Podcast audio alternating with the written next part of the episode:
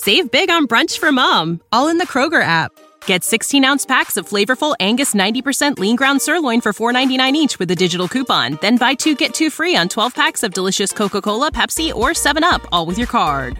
Shop these deals at your local Kroger, less than five miles away. Or tap the screen now to download the Kroger app to save big today. Kroger, fresh for everyone.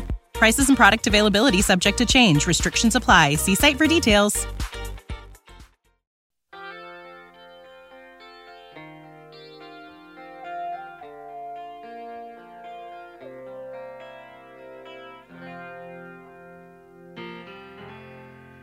I was raised in the shadows of an old cotton mill back when believing was a style.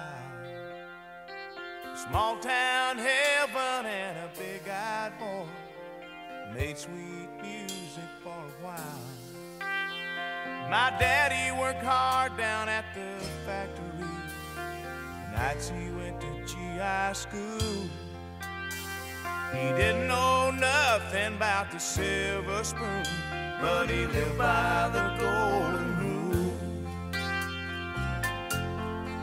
Summer nights he was gone, me and Mama stayed home, out on the front porch swing, wishing on the stars in the southern sky, and sometimes we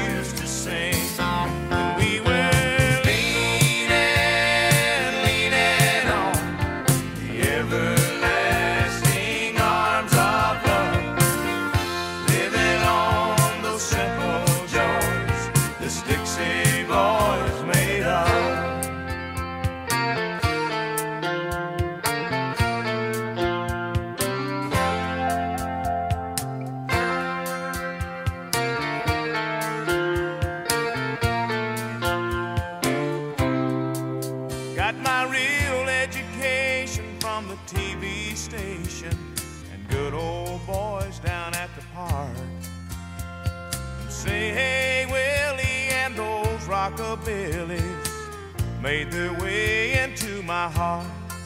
I remember the old folks sitting round talking on laid back Sunday afternoons. They said them young folks sure got a hard road. Oh, they're growing up too soon.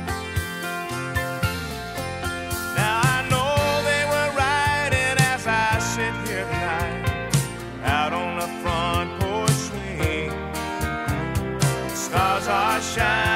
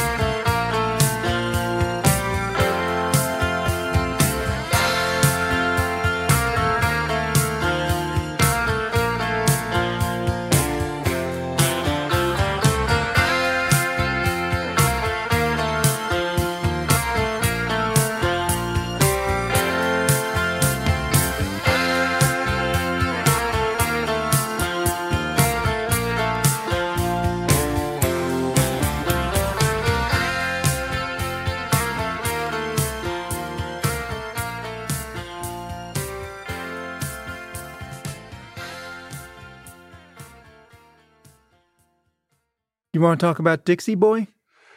Yeah, yeah, I'd love to. That people say, "What's your favorite song you've ever written?" And when I started back writing in 1978, uh, I wanted to write a song for my mom and dad and about my life growing up. Boy, I, it should have been real easy, but some of it just I, I wanted it to be as perfect as I you know I wanted it to be perfect or near perfect. So it took me a long time.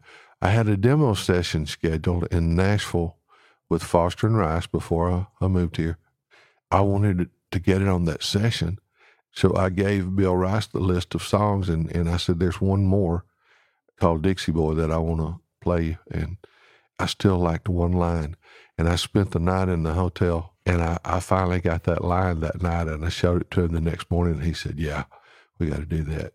That was when you knew the lyrics were done and mm-hmm. you weren't going to have to edit them any longer. And prior to that, you'd been picking it up and putting it down, or or you Yeah. had started it and picked it up again. How did the prior to that? I'd pick it up, and and uh, there were two or three lines that you know that I just couldn't get, and finally I got a couple of them, but I was down to that last line, and I thought it's going to break my heart if I don't get that line, and I got it, and I was happy with it. I wouldn't have just chosen and what was that line? anything.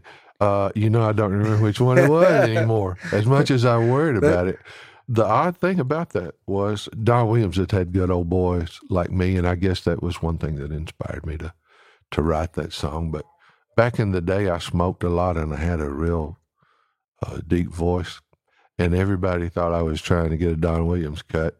So it just kind of went on the shelf. Don, obviously, Don wasn't going to do it after doing that great song.